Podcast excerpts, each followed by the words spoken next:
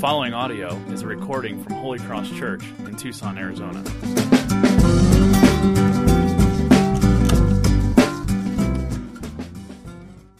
Well, we, we continue in our time in 1 Corinthians, and we find here the, the issue of influence and imitation.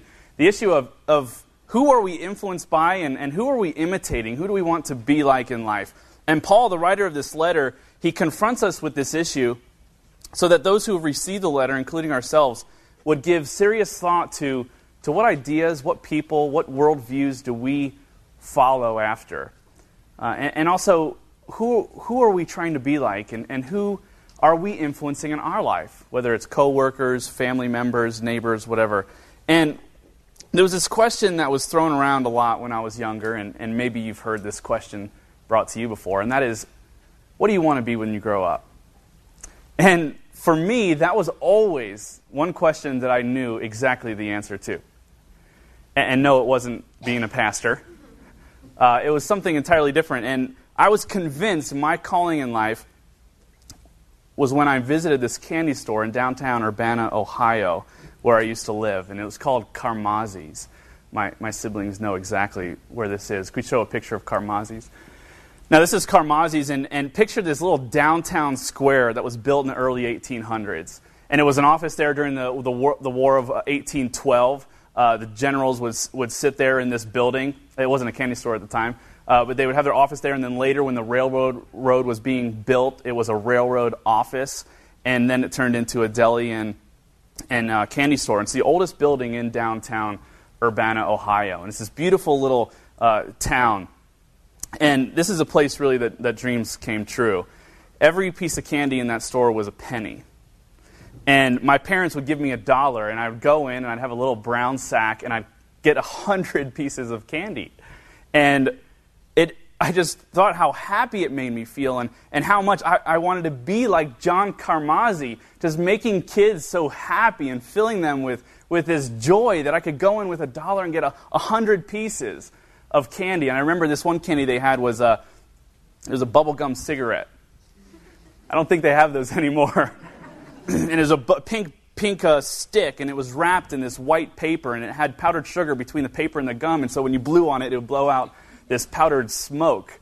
And so you could practice, you know, as a little kid. And I don't think they have that at all anymore.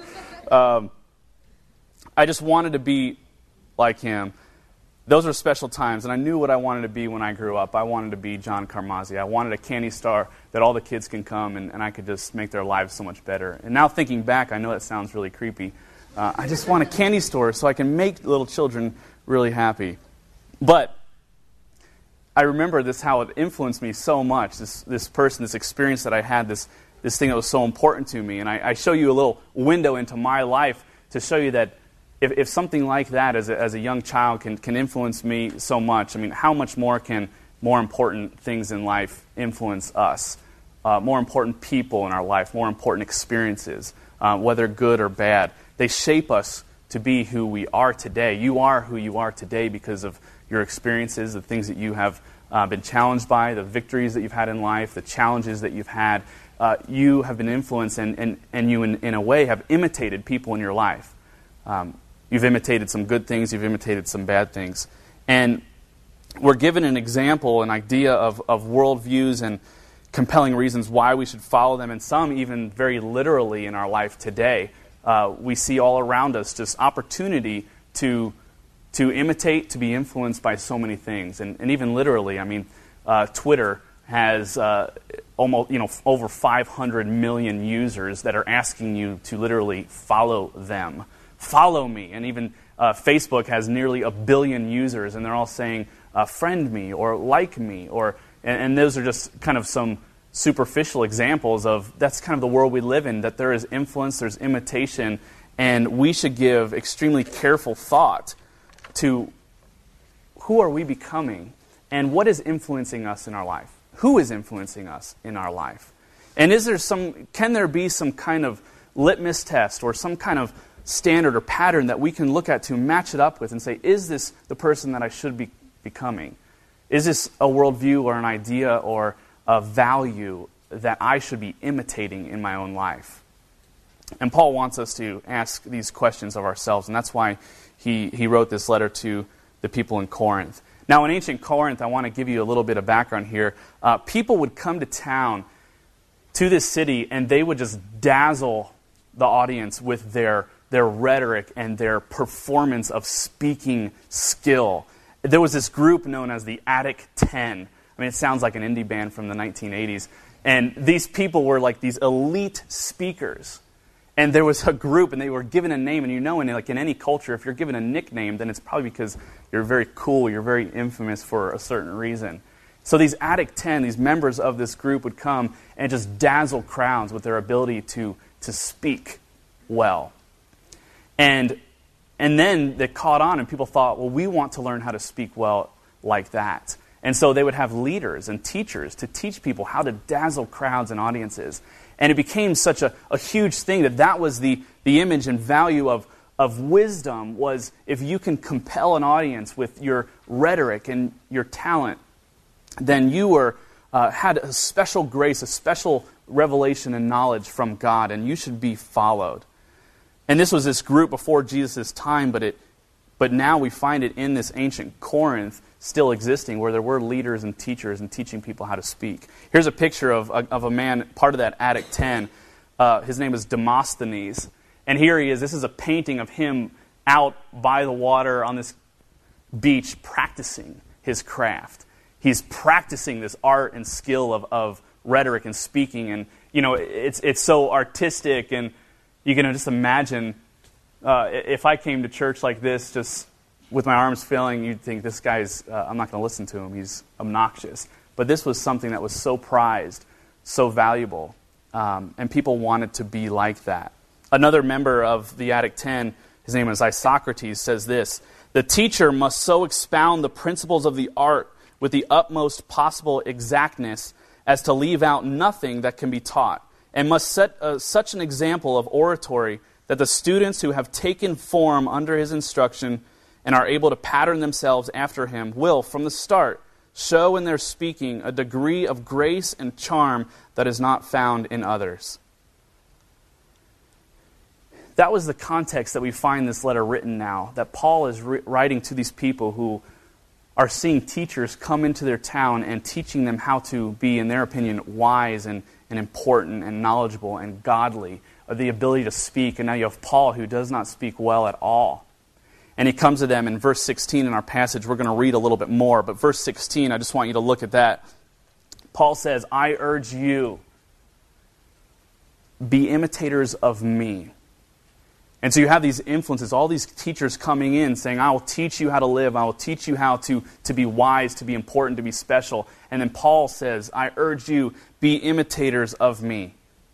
You know, when a speaker would come into town, they would draw a crowd. And the way that they would do that is they would use this word parakaleo. Maybe it's a Greek word that means to gather around, to, to go out and it's like putting out an invitation uh, to get people to come close. And You've seen that today. Maybe if you've ever been on the U of A campus or another place where a, a mall speaker has come and people gather around, or if you've been in a place where people have drawn a crowd, maybe it's like a, a street performer or something. They're gathering around, they're parakaleo. They're coming around this person to, to learn and to be instructed and, and to find out uh, how they should live. And that word Paul uses here he says, I urge you, and he uses one word. He says, parakaleo, which is really interesting because all these teachers are coming and saying, Parakaleo, learn from me, be wise and know God.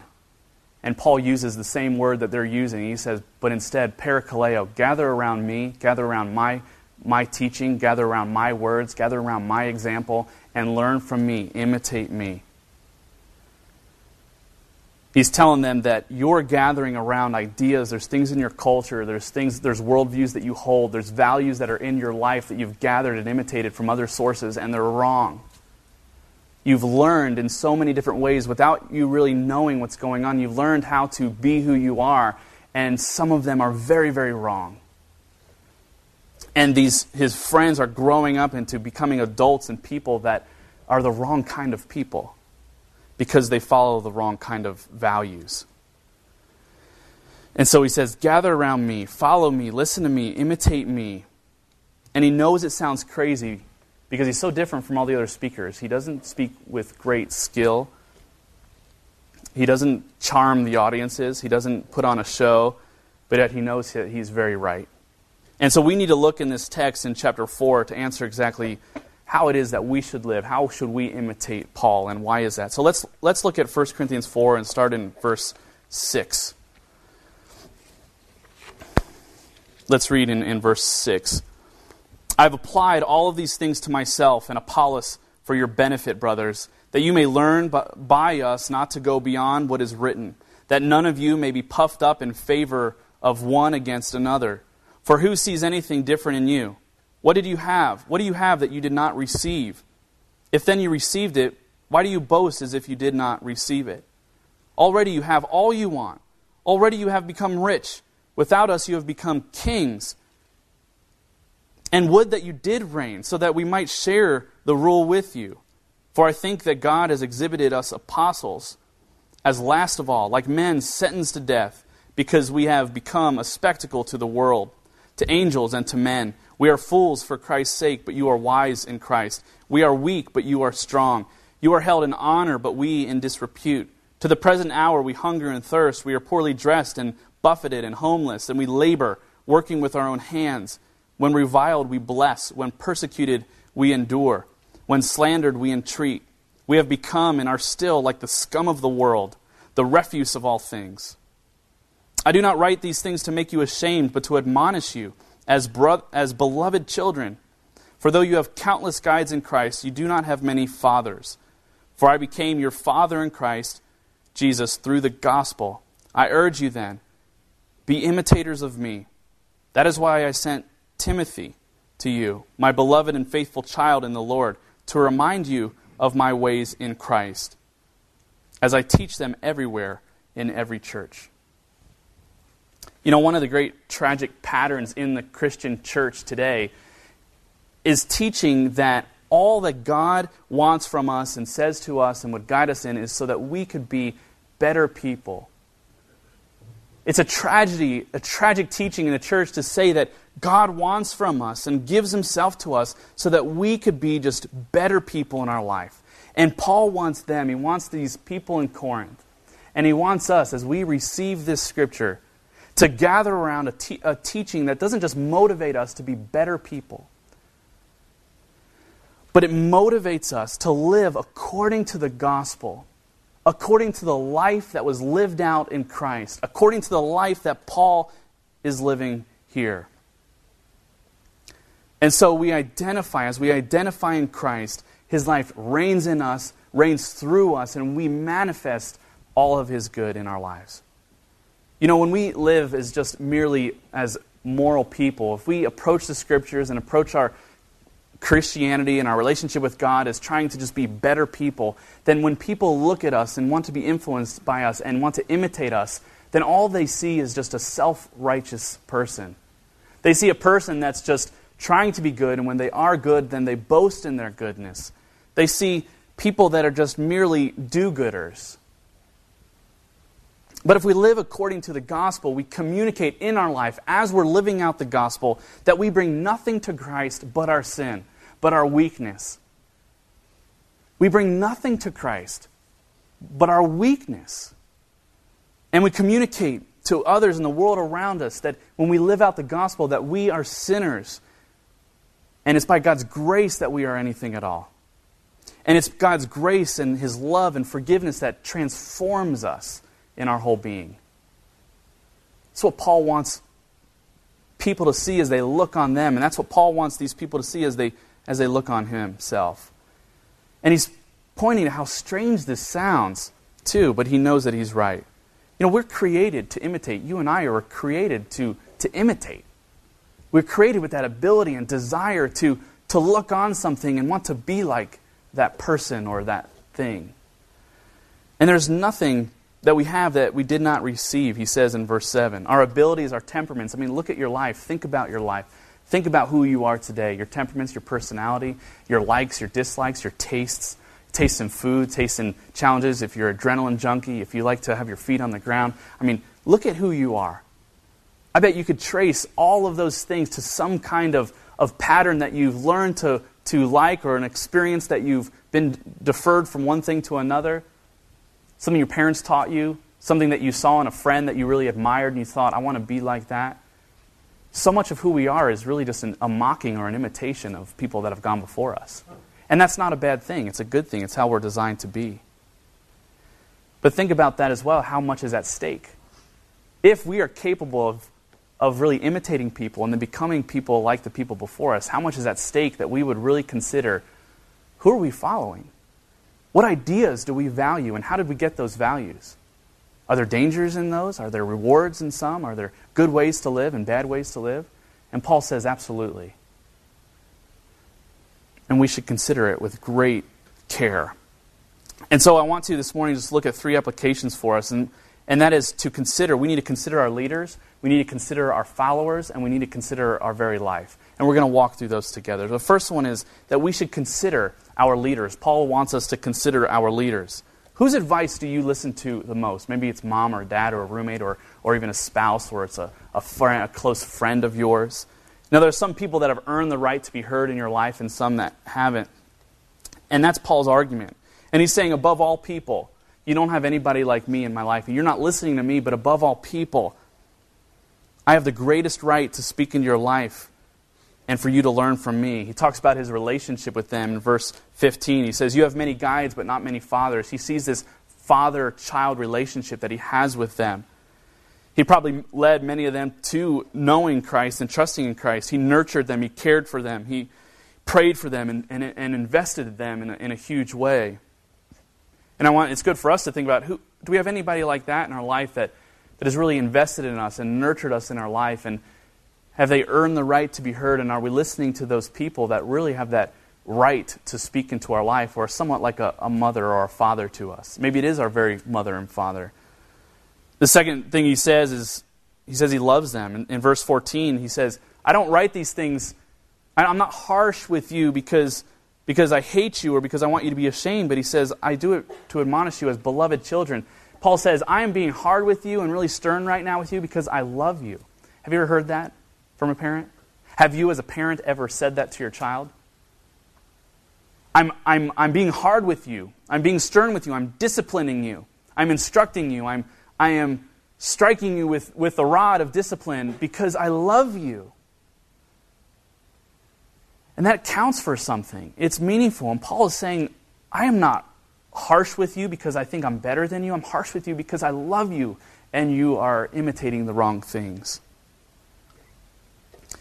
You know, sometimes it's easy to think we want to choose friends that, that don't tell us when we're wrong. And we want people to sur- be surrounded by people in our life that will not consistently just challenge us and, and correct us and, and be harsh with us when we make mistakes. We want people that will just go along with us and agree with us. And I want you to know that those people don't truly love you the way that they should. You know, someone that loves you enough to be able to speak into your life and correct you and say, I don't want you to feel bad. I don't want you to be ashamed and feel like a horrible person. But you need to know that I say this out of love, that there is something that you're embracing in your life that is not good. You know, we need people in our life that will be courageous enough to speak into us and to look at us and to tell us, you're doing it wrong, you're living wrong, you're, you're imitating the wrong people, you're embracing the wrong values. Is there anybody like that in your life? Maybe there have been people like that that you've pushed out. And maybe those were the people all along that were loving you the most. We need people like that. And thirdly, he says his way of life is consistent with his teaching. He says in verse 17, That's why I sent Timothy to remind you of my ways in Christ. Paul is able to speak into their life because he knows that his teaching and his life are consistent with one another. Think of the people in your life that you learn from, that you value, that you respect, and you look up to.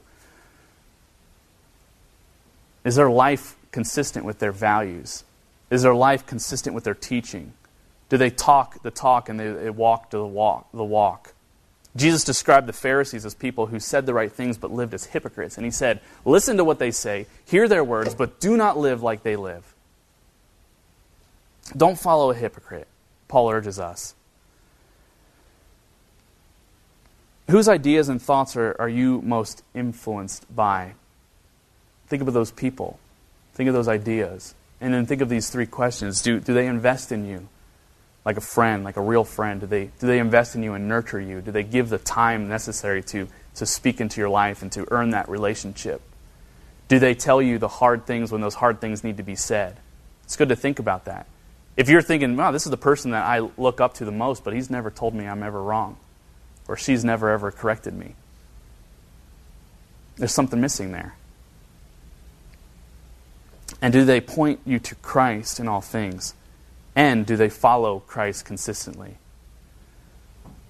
And so we should think of our leaders. And Paul says, Think of your leaders, look at who you're following, and then look at me and realize that I'm all those things. I've poured into your life, I've lived a consistent life, and I've, I've loved you enough to tell you when you're wrong. I've earned all these things, and the people that you're listening to, maybe they're really cool, maybe they're really popular, maybe their ideas are really, really awesome, and you just want to be a part of that, and you feel really special when you belong to them, but they do not love you, they don't care for you, and when you need them the most, they will be gone. But imitate me because I've been all those things. And secondly, we should consider our followers. Now, examining himself in verse 6 that we read, he, he lets us know that he is very aware of the responsibility that he holds in calling people to follow him. Because he knows that children will naturally imitate their parents. Metaphorically, he knows that we were created to imitate people. And so when Paul says, imitate me, he knows the responsibility that he, that he holds in his life. Your example will be followed, whether good or bad. And I say that to all of you. Your example, the way that you live your life, will be followed and will be imitated by somebody. You are influencing people everywhere you go. To small degree, to a large degree, and there's, there's a variety in there. But every single one of us are going to be imitated by somebody. Now, that is a terrifying responsibility, isn't it? For some of you, you know that a little bit stronger than others. You know how scary that is because you're living in it right now, and you know that there's people that are looking to you and saying, How do I live? And you say, I don't know and you realize that that person's growing up, that person maybe is a child, and, and you're thinking, this person's going to be like me, and it just terrifies you because you know the responsibility. But it's a good kind of pressure. And it's common to have this, this mentality of deference, you know, of this, I know that these are important things, but, but someone else will deal with it. Someone else will, will help this person. If you call yourself a Christian, you are called by God to be a steward and to be responsible, and people will follow you and imitate you and look to you for influence. And I know that many of you, and I have at times too, thought someone came to me with a question, I thought, if they said, you know, what does it mean to live like a Christian? What does it mean to, to live a, with integrity? What does it mean to follow Christ? And what does it mean to apply the gospel in my life? And, and you'd say to them, well, that's a great question. Um, why don't you meet my pastor? He'll sit down with you, and I'm, I'm, sure that's all he does is just drinks coffee and sits down with people. He loves talking about this stuff. So it's so easy to have that mentality of, you know, I don't know, I don't know how, to, how to give that answer, but someone will. You know, we can't be so quick and easy to just defer that. Because people are going to look to you and people are going to imitate you and you're going to have influence on people's lives. Paul wants us to bear that responsibility and, and, and have that good weight, that good burden in our life, knowing, wow, there's a lot at stake. People are going to look at me. And yes, of course, you can bring people to me. I'd love to talk to them, but I want them to talk to you. You have more room in, in, to speak into their life than I do. Because you probably love them more than I do. You probably know them more than I do. You have a relationship that is, is, is probably closer than me, than I do with them. And they're probably going to be a, a witness of your life a lot more than they're going to look into my life. You need to be that influence. You need to be the one that they imitate. If I were to ask you, who is looking to you for an example for how they might live? Who comes to mind? You think of your own life. If you're a parent, you automatically think of your children or your spouse. If you're a manager, you automatically think of the people who are under you that you lead and guide and, and manage and help in the work workplace and help to have good teamwork and things like that. But you know what? You don't have to be a manager, you don't have to be a parent to have significant influence in people's lives. I want to look at a passage in Titus chapter 1. Paul also writes this letter as well, and he instructs us. Titus chapter 1, verse 16, starting there, it says this They profess to know God, but they deny him by their works. They are detestable, disobedient, unfit for any good work. And then he says this Teach, or, but, but as for you, teach what accords with sound doctrine. Older men are to be sober minded, dignified, self controlled, sound in faith, in love, and in steadfastness. Older women, likewise, are to be reverent in behavior, not slanderers or slaves to much wine. They're to teach what is good, and so train the young women to love their husbands and children, to be self controlled, pure, working at home, kind, and submissive to their own husbands, that the word of God may not be reviled. Likewise, urge the younger men to be self controlled. Show yourself in all respects to be a model of good works, and in your teaching, show integrity, dignity, and sound speech that cannot be condemned, so that, so that an opponent may be put to shame, having nothing evil to say about us. Every and any and every person who trusts in Christ and seeks to follow Him and know Him must see yourself, him or herself, as someone to be imitated, someone to be to give influence, someone to be followed, someone to be a steward, as Paul says, as the, of the mysteries of the gospel. And he speaks to older men. He says, Young men, and I speak to the older men in here, young men, including myself, look to you, will look to you, and will continue to look to you with questions of what does it mean to be a man? What does it mean to, to follow Christ and, as a man? What does it mean to be strong yet tender hearted? What does it mean to have the confidence of a lion and, and the heart of a lamb? What does it mean to love my wife and guide my children? What does it mean to be kind in the workplace and kind to the, the store clerk? What does it mean to deal with integrity and honesty in my life? And do these things even matter? How does my faith interact with my life? And we look to you if you're an older man. Be a model of this steadfast, not giving up on tasks, but how to plan for life and work hard. So be sober minded. Be self controlled. Be sound in your faith. If you have areas to grow, then grow in your faith. Seek God's word. Have an answer. Be confident of the influence that you have. You don't have to be a dad, you don't have to be a manager to have that kind of responsibility. And then he speaks to older women. He says, Teach younger women how to prize their home and their family above any other thing. Teach them to be in control of their tongues and how they talk about other people in private, in public. Teach them how to be in control of their appetites when they drink together. Teach them how to be respectful and gentle and humble. Teach them how to be women in all areas of their life. Wise and discerning and strong, yet humble and patient and kind and reverent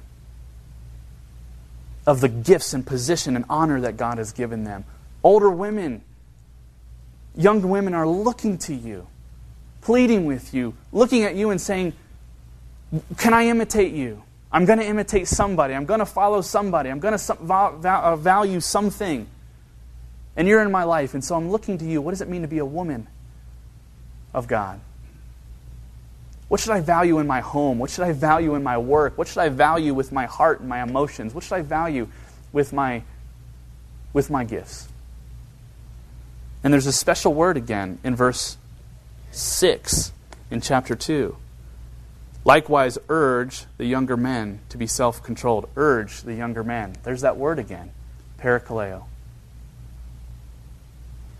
Gather around if you're an older man, get, get in position where you are living life with people around you where you can be an influence. Live such a life where it, your life is one that has a gathering effect. Don't live in isolation. Don't live in solitude. Don't live quiet lives, but live a life where people will come to you and ask those questions. And when they do, they can seek wisdom in your life. Gather around. Older women, live such a life where you're interacting with, with other women and, and, and younger women and younger men know that you can seek out these people to learn from them and to be encouraged by them. Be teachers yourself. Your life should be a gathering point. All of our lives should be a gathering point for people to learn about the gospel. about the love of Christ, about the grace that He speaks into our life. Isn't that amazing? People are going to gather around something, and it should be us. It should be us that trust in God, and that hope in Him, and that love Him. And understanding all that is at stake, Paul urges us to consider how we live, and he says like this He says, Live as I live. The last thing that we'll look at tonight is, or today is consider your life. Paul wants people to live like him. How many of us can say with such confidence and boldness in our life, hey, what should someone live like? What, is it, what should a person do and live like? And how many of us would have the confidence to say, live like me? I'm the model. I'm, I'm, I am the pattern that you should live your life by. Now, if someone were to say that, you might assume, and probably rightfully, this person is arrogant. This person is a jerk. This person thinks that he's all that and a bag of potato chips. And they're not. But what's going on with Paul? Paul is saying, Live like me. And not only is he just saying, Live like me, he's pleading with them with open arms. He's urging them. He's saying, Be like me, look at me, live like me, value what I value. It's hard for us to see confident humility. And when we do see it, it's somewhat confusing. So we ask ourselves, well, is Paul being really overly confident and self righteous, or is he being like really humble? It's got to be one or the other. But what we don't realize is you can be both. As we grow in our confidence in Christ, we should also grow in our humility, not in our pride. And Paul, as he's growing in his confidence in Christ, as he knows who he is in Christ and he knows that his life patterns after his conviction, so much so that he is humble about it. I love that in verse 6 where he says, Now I am doing what I'm asking you guys to do. I'm looking at my life, I'm examining my life, and I'm realizing that only God can judge me. Sorry, just thought a Tupac lyric. All right, I'm going to have to fire myself in a minute if I don't keep going.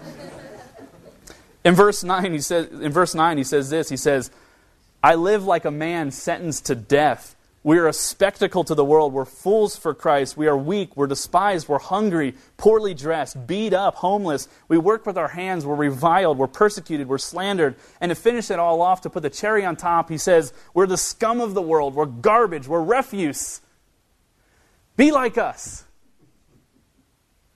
Absurd. It's ridiculous. They would look and say, Are you kidding?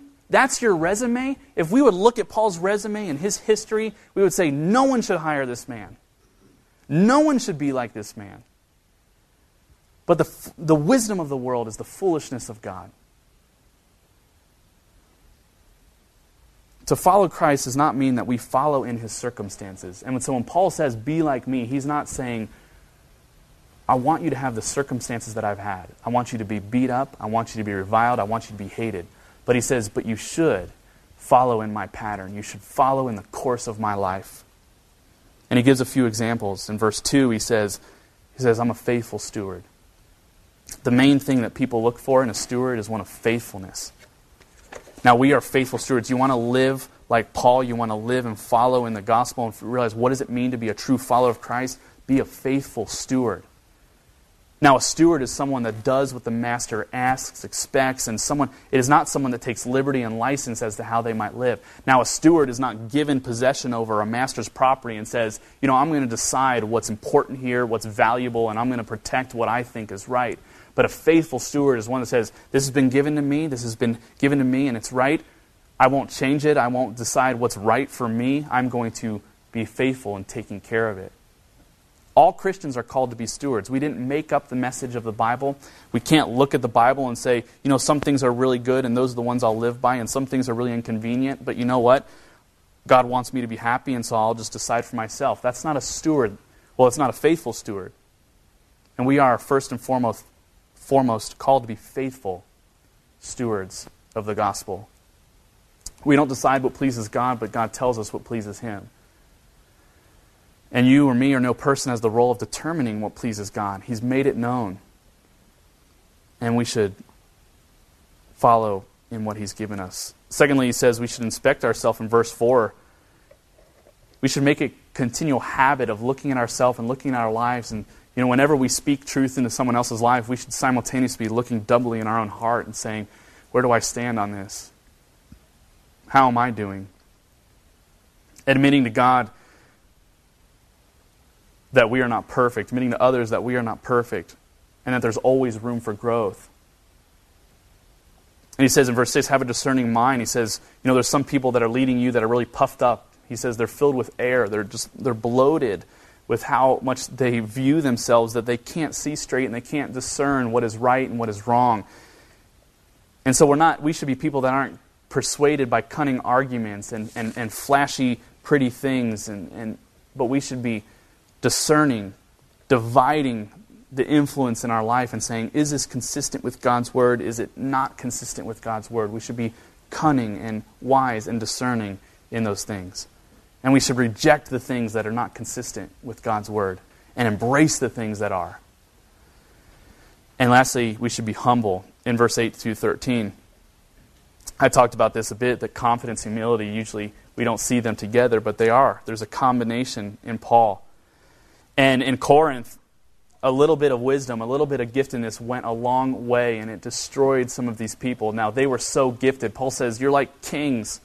You guys, have, you guys are like rich. You're so wealthy. You're like kings. And, and I really wish it were literally like that because I would want to follow you because you guys have, you're just so talented. And yet, that talent, that ability, that, that ability that you had, those gifts that you received from God, you're now using not to serve God, but to boast in them. Be humble.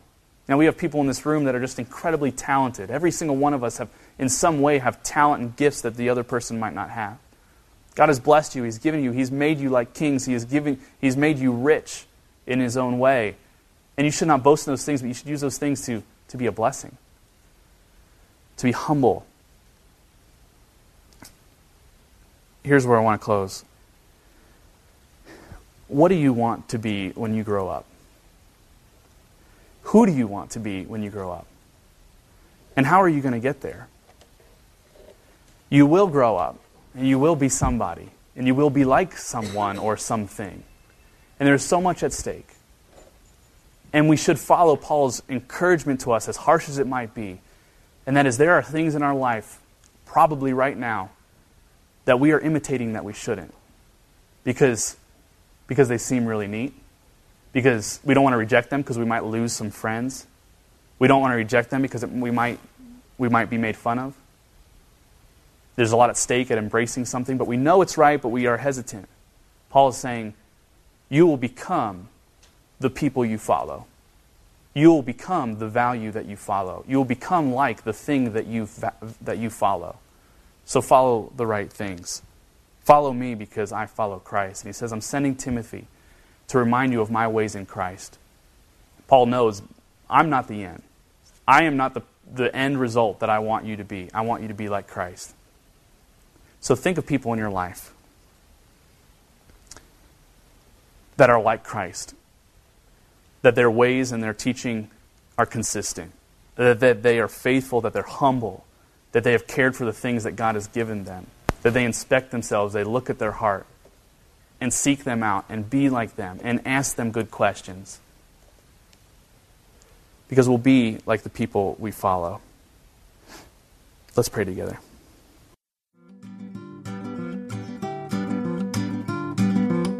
For more audio and information, please visit holycrosstucson.com.